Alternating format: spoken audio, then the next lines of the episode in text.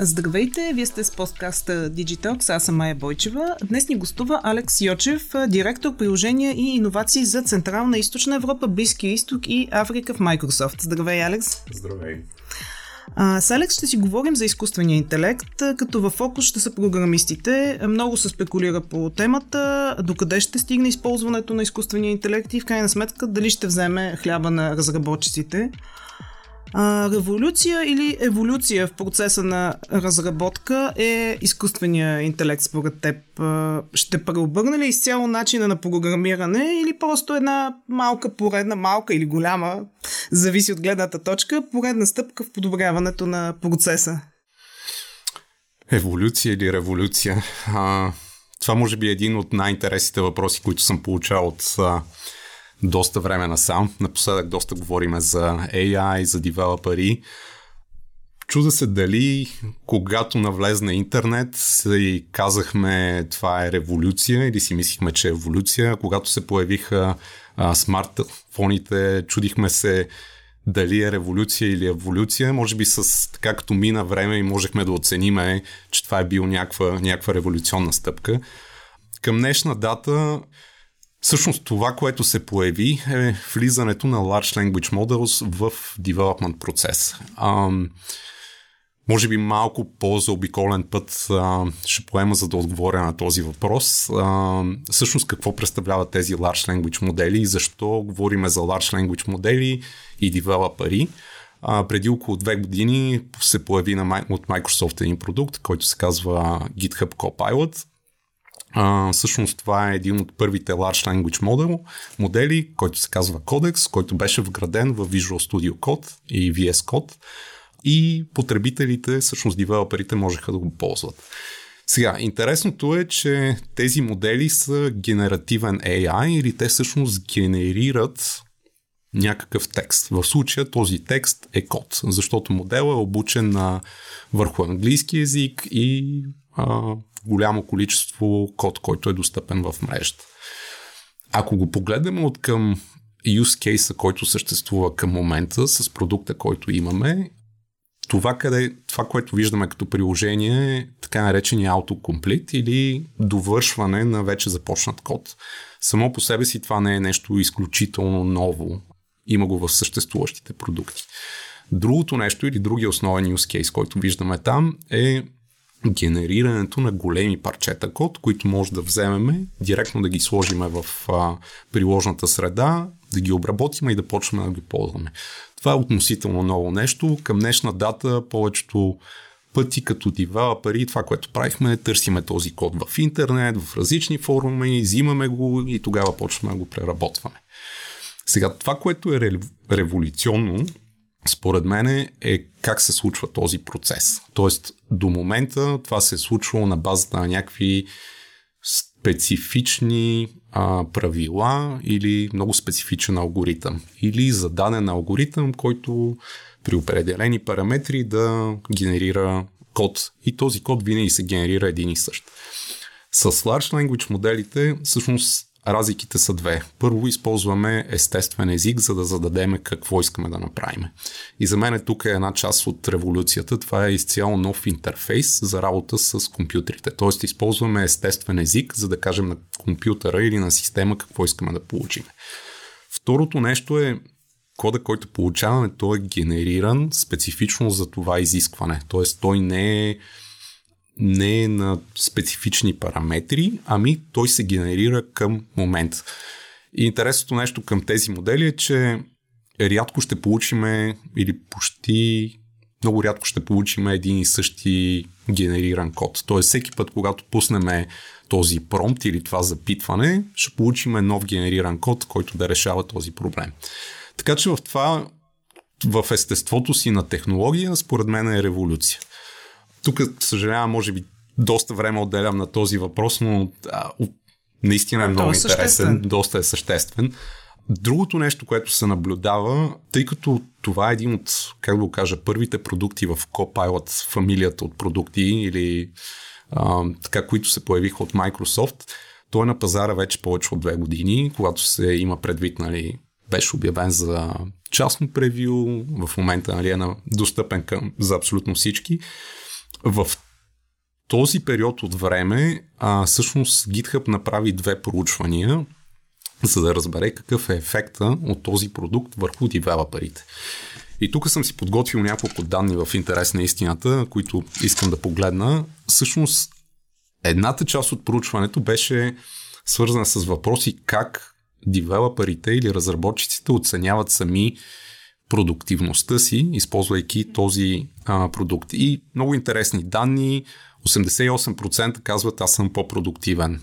По-рядко съм фрустриран 60%, когато решавам някакъв проблем. А, фокусиран съм повече върху работата, която правя и се чувствам по-задоволен от работата, която правя 74%. И много интересна една статистика има, всъщност две. 96% казват, че са много по-бързи в приключването на някаква задача и 87% казват, полагам по-малко ментални усилия, когато изпълнявам такива повтарящи се задачи. Сега, това всичко е как хората са се чувствали, когато използват нали, този продукт, което по себе си, само по себе си е страхотно, защото а, чувстваме по-голямо удовлетворение от работата, която извършваме. Нали? Не излизаме толкова изморени след 8, 9, 10 часа кодинг сесия или нещо такова. Сега, Втората част на това изследване всъщност се фокусира върху, как да го кажа, вече опитваме се да не чисто личното усещане, вече да сложим някакви конкретни метрики върху това какво се случва. И има едно контролирано изследване върху близо 100, 100 участника, разделени на половина. Половината са използвали Copilot, другата половина не са използвали. Поставена им е една и съща задача, която да решат. Тези, които са използвали Copilot, 78% са успяли да решат задачата и са решили средното време за решение на задачата е 1 час и 11 минути. Тези, които не са използвали Copilot, 70%, 8% по-малко са успяли да решат задачата и времето за решаване е 2 часа и 41 минути, т.е. близо 3 часа. На база на това излезна едно проучване, че продуктивността, когато се използва такъв инструмент, се увеличава с 55%. Сега, само по себе си, ако изведнъж се появи инструмент, който да увеличи продуктивността нали, с над 50%, това само по себе си също е революцион. Сега ще видим във времето всички, когато почнат да го използват или решат да използват подобен инструмент, може би това ще стане нормата, но това е един огромен скок според мен за нас, девелоперите, първо да се чувстваме по-добре, тъй като това изисква противно на общото разбиране, че си играеме на компютрите, изисква изключително, как да го кажа, ментално усилие, за да държиме всичките тези модели в главата си. И другото нещо, факта, че може, как да го кажа, да се фокусираме върху проблемите, върху които трябва да се фокусираме, а тези, които имат по-общо решение, как да го кажа, по-бързо да може да ги отхвърлиме като такива. Така че за мен е, да, инкрементална иновацията, ако погледнем, но подхода а, дава заявка за, как да кажа, революционен продукт а, в сферата на разработката. Предстои да видим. Да, предстои да видим. Според мен е още рано, но заявката е много сериозна от това, което виждаме, така че да. Понеже заговорихме за инструменти, какви инструменти се използват, ти спомена Copilot за програмиране, как и при всички езици за програмиране или са приложими? Да, а, всъщност Copilot е само един. А, GitHub Copilot е един от тези продукти. Има няколко други продукта на други компании, които отново използват такива модели. А, това, което е може би интересно за GitHub Copilot е може би, че до голяма степен се базира върху код, който е достъпен. GitHub така иначе е място, където са всички девелопери. От друга страна, самия, самия инструмент е вграден в средата за разработка. И в момента е вграден в 4 среди за разработка, NewVim, VS Code, Visual Studio Code и продуктите на JetBrains, които са едни от, в смисъл всички тези 4 продукта са едни от най-използваните продукти. Кое е важно тук да се отбележи, че има интеграция директно в средата за разработка, което е изключително важно за нас, разработчиците, тъй като сме фокусирани в мястото или в пространството, което работиме. Тоест не ни се налага да превключваме между различни прозорци и различни приложения, което е така изключително удобно. Другото нещо, сега някои от продуктите, които съществуват, те се фокусират върху генерирането на код. А също това беше и първата версия на GitHub Copilot. Тя беше основно фокусирана върху генерирането на код. В момента излиза втора версия на Copilot, която се нарича GitHub Copilot X, която ползва модел, който е базиран върху GPT-4 и там освен генерирането на код се обхващат и всъщност други елементи, които са, примерно, ако трябва да напишете описание на така наречения pull request. Девелоперите ще ме разберат. Всеки път, когато слагате код някъде, трябва да опишете горе-долу какво прави какво предлагате този код да направи. Тоест там имаме една помощ, която е с генериране на документите, които са свързани с обработката. Допълнително появиха се функции, които биха позволили, когато изберете парче код, примерно навлизате в нова система, трябва да прочетете кода, да разберете какво се случва. Понякога това е доста времеемко. Може да изберете парче код и да получите на английски обяснение всъщност този код какво прави и да ви помогне. Ако излезне някаква грешка по време на компилация, може да получите, как да кажа, помощ на, от модела, който да ви предложи всъщност как да решите този проблем, да намерите решение на проблема. Появи се и в така наречения команден ред, т.е. освен когато пишете код, задавате някакви команди, обикновено компилира и тества и а, направи нещо друго. Естествено, тези неща обикновено ги забравяме, защото държиме а, хиляди неща в главата си и всъщност този модел помага и там. Така че освен генерирането на код, виждаме вече как тези модели почват да обхващат целия жизнен цикъл на създаването на софтуер и приложения, така че все още нямаме изследвания. Предполагам тази продуктивност ще, ще се увеличи още повече. По отношение на къде е приложим, сега както споменах, използват се код, който е достъпен в интернет, а, отворен source код. Има няколко, как да го кажа, топ programming languages, те, които най-много ги използваме. JavaScript, C-Sharp, Python, Java, това са обикновено най-използваните езици. На база на тях имаме всъщност най-много код и когато подаваме данни за да обучиме модел, този код доминира. Така че напълно възможно, ако някой ползва инструментите, да получи по-добри резултати, когато ползват тези езици. Ако някой иска да пише примерно на Кубол, което е от доста време и рядко се ползва, все още се ползва, най-вероятно няма да е толкова, а, толкова удобен тула. А, не на последно място, и това е проблем с. т.е. не е проблем, ами е ограничение на всички такива модели, е, че когато обучаваме даден модел, го обучаваме с данните, които са достъпни до този момент. Тоест, а, програмните езици, езиковите конструкции, които се използват до този момент. От този момент нататък всичко, което е ново, е възможно да не бъде а, генерирано. Така че това са някои от ограниченията. В този аспект, а, нали, всеки може да го пробва, но а, като цяло новите версии така доста добре се справят, но ще се справят по-добре с езиците, които са по-популярни. Това е очакването. Добре, а може ли всеки, дори един начинаещ програмист да използва изкуствен интелект при работата си и въобще mm-hmm. какво ниво на знания са необходими, за да, за да се използва изкуствен интелект за разработване? Отново ще базирам отговора върху Copilot, GitHub Copilot, тъй като там е най-големия ми опит.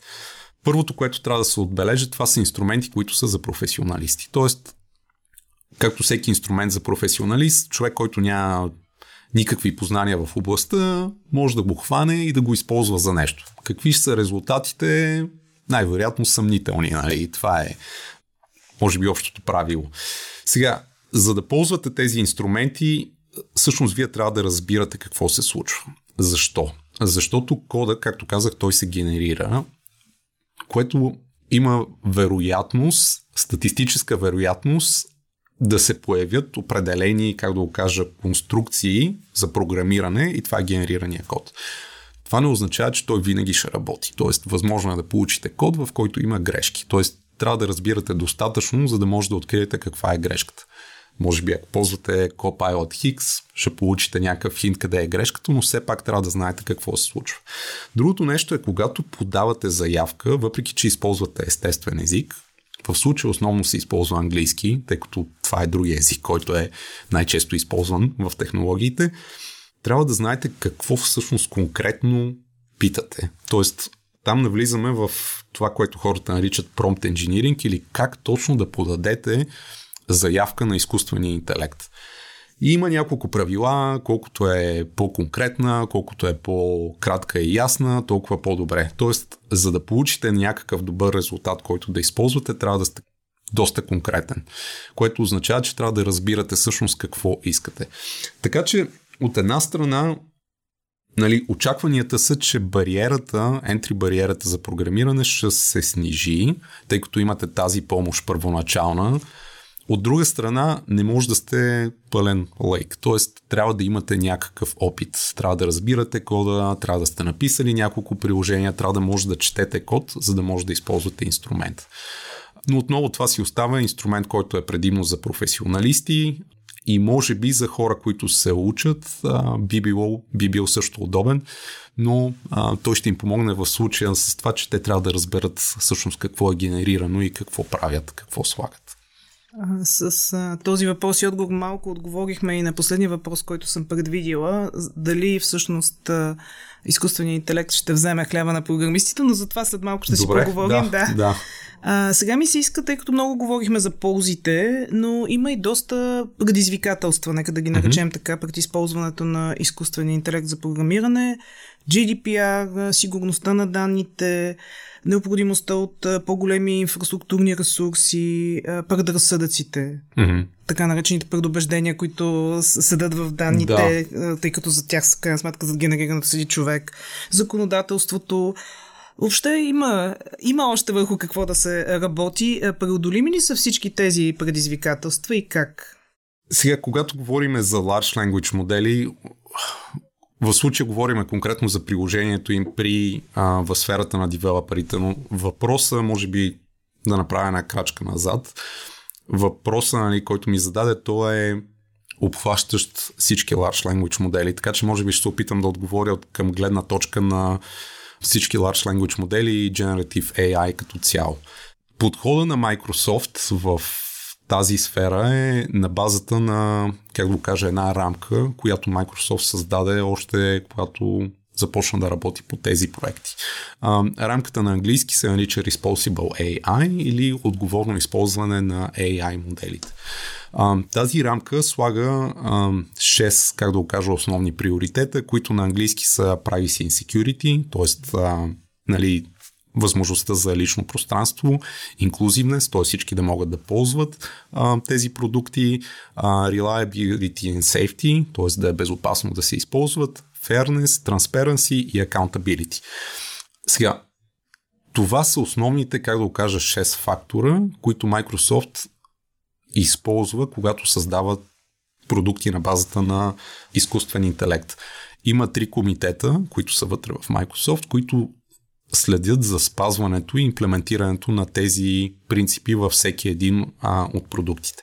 Това по себе си е рамка, която е отворена и всеки един, който създава такъв продукт, може да ползва. Тоест Microsoft отваря информацията, която е достъпна за, как да кажа, за създаването на такъв тип продукти. Оттам нататък как адресираме fairness, bias и нали, предразсъдъците, които има там.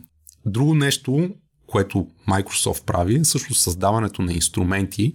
Някои от тях са достъпни в интернет и са публично достъпни, които да оценяват всеки един модел, доколко той е инклюзив, доколко е честен, доколко в него има.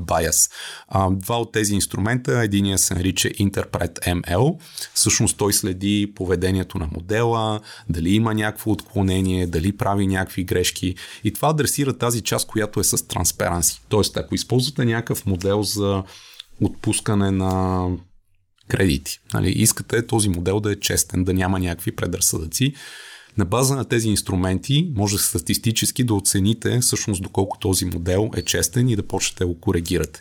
Другото нещо е transparency, т.е.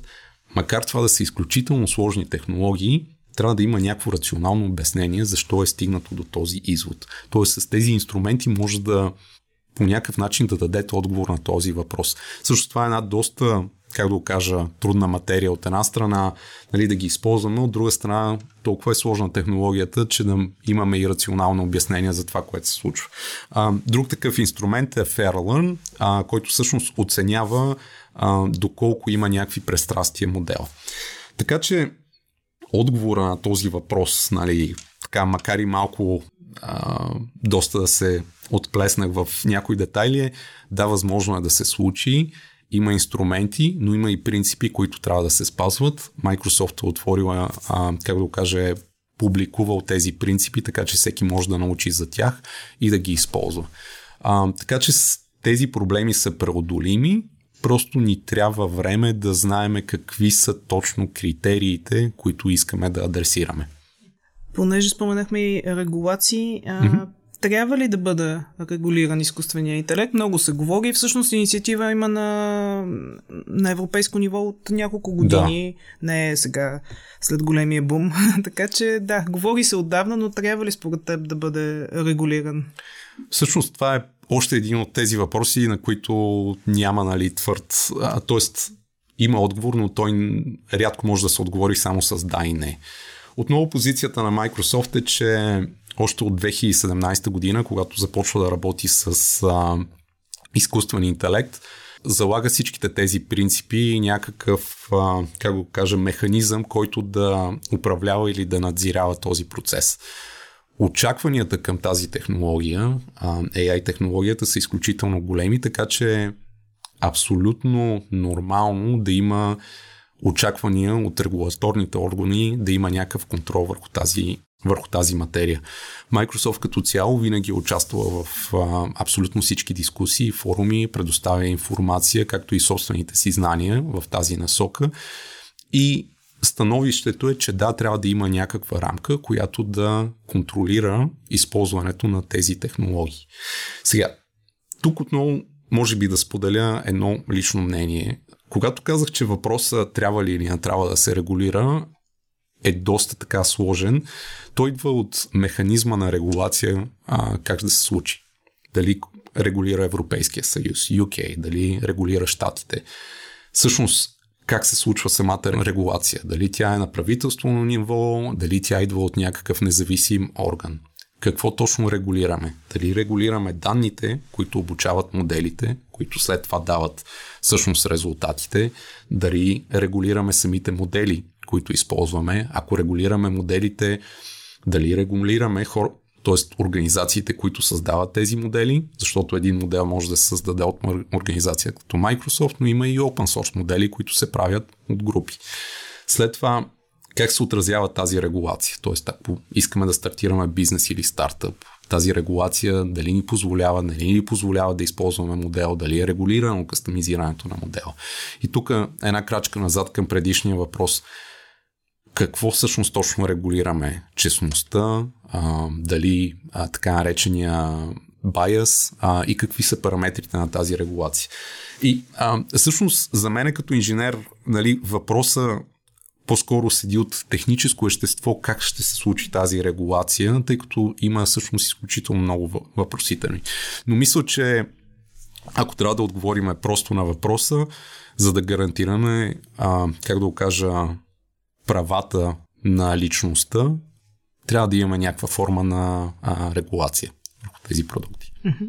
Още едно предизвикателство, така по мое mm-hmm. субективно наблюдение, има програмисти, които са готови и вече използват а, изкуствен интелект, има и такива, при които се наблюдава доза скептицизъм. А, ти наблюдаваш ли а, такива тенденции и въобще, ако да, може ли това предизвикателство да бъде преодоляно и как в крайна сметка говорим нали, за а, така едно вътрешно лично усещане? Да. А, всъщност това може би се отнася и за всички други сфери, примерно дизайнерите с генерирането на картини. Нормално е да има някакъв скептицизъм към всякакъв вид промяна от а, различните теории, които са свързани с промяната. Знаеме, че винаги има а, някакъв първоначален пушбек, нека така да го наречеме. Но личното ми усещане, последните може би две години на доста конференции говорих, а, демонстрирах GitHub Copilot и насякъде връзката е доста, обратната връзка е много положителна. Хората се интересуват, искат да го изпробват, искат да го видят. Хората, които са го пробвали, видяхме и от проучването и по мои лични наблюдения са изключително положително така настроени към този продукт или към тази технология. Така че според мен е въпрос на време от една страна а, хората да ги да пробват продуктите, да пробват използването на тези модели и да, да свикнат или да оценят каква е положителната какъв е положителният ефект върху тях. Според мен трябва да се пробва. Другото нещо е, че все пак има различни use case Това, което си говорихме. За някои езици, програмни езици, ще получим по-добри резултати. За други, може би не толкова добри. Така че, може би много зависи от сферата, в която работите. Нали? Ако пишете на някои от тези езици, това може да се превърне в един незаменим инструмент. Ако правите някакъв groundbreaking, нали, или някаква groundbreaking технология, или работите върху нов програмен език, нов програмен фреймворк, може би тези инструменти няма да бъдат толкова полезни за вас. Но като цяло това, което наблюдаваме е всъщност доста положителна обратна връзка. Говориме изключително много за аутсорсинг индустрията, създаване на кастомизирани приложения, които обикновено използват тези general purpose езици, така че според мен там приложението в един момент ще стане не задължително, но незаменимо, ако имаме такъв, а, такова увеличение в продуктивността. Така че според мен е напълно преодолимо, просто хората трябва да ползват а, продукта, да го пробват и да свикнат с него. Да. Като финал, любимият въпрос последните няколко месеца, ще вземе ли изкуственият интелект хлябът на програмистите? От моя личен опит, а, не.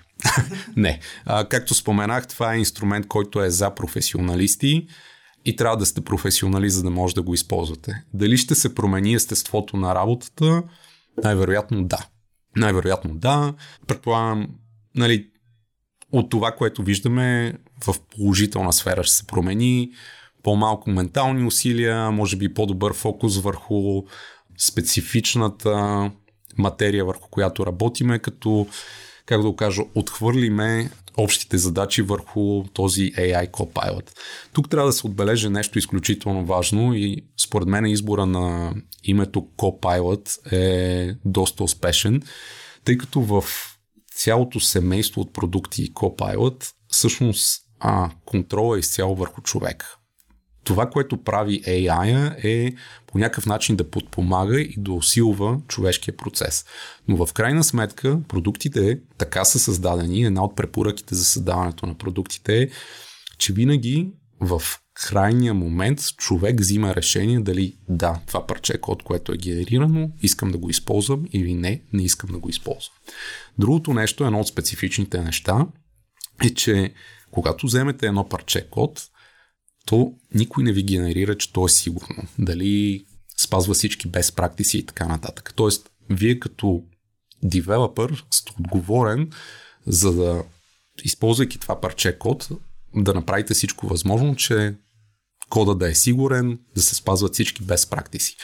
И тук може би, ако говориме за дали AI ще ни вземе хляба, тъй като аз съм девелопър или не, може би моята лична перспектива или тази, която искам да предложа е малко по-различна. Предвид как се ползват инструментите и че по-скоро усилваме зададените ни, как да го кажа, възможности и възможността да премахнем общите задачи и да се фокусираме върху по-важните, за мен по-скоро е интересен момента дали това няма да ни направи по-добри програмисти. Факта, че се фокусираме върху важното, факта, че имаме повече време да използваме за проучване и създаване на нови неща, отколкото да работиме върху неща, които са вече с добре известни направени решения, които просто директно да използваме. Така че, може би въпросът е не дали ще ни вземе работата, а дали ще ни направи по-добри професионалисти. Да, и тази аналогия, върху която сега точно се замислих с а, работата на пилота, нали, като ако вземем а, под внимание името на Copilot, в крайна сметка пилотите не, не спират да се усъвършенстват от това, че използват технологиите и че самолета се движи на автопилот и така нататък, така че да. Да, да, определено. А, и, и наистина, ако се върнем върху шесте принципа, а, за които говорих, един от тях е accountability и вече говорим и за нов начин за създаване на потребителски интерфейс за приложения. Освен нали, факта, че задаваме командите на а, език, който е естествения ни език, всъщност accountability се има предвид, че човека или пилота е отговорен в крайна сметка за крайния резултат. И целият софтуер или всички системи трябва да се създадат така, че всъщност човек най-накрая да взима решението дали да използваме нещо, което ни е предложено или не. Добре, благодаря ти много за този разговор. Изключително интересно беше за мен. Със сигурност така ще бъде и за нашите и зрители, и слушатели. Ами, мерси много за поканата и за мен беше изключително интересно. А, мерси още един път. А на вас последвайте нашия канал Digitalk в YouTube. А ако искате само да ни слушате, може да го направите в SoundCloud, Spotify, Apple Podcast и Google Podcast. Благодаря ви. До скоро!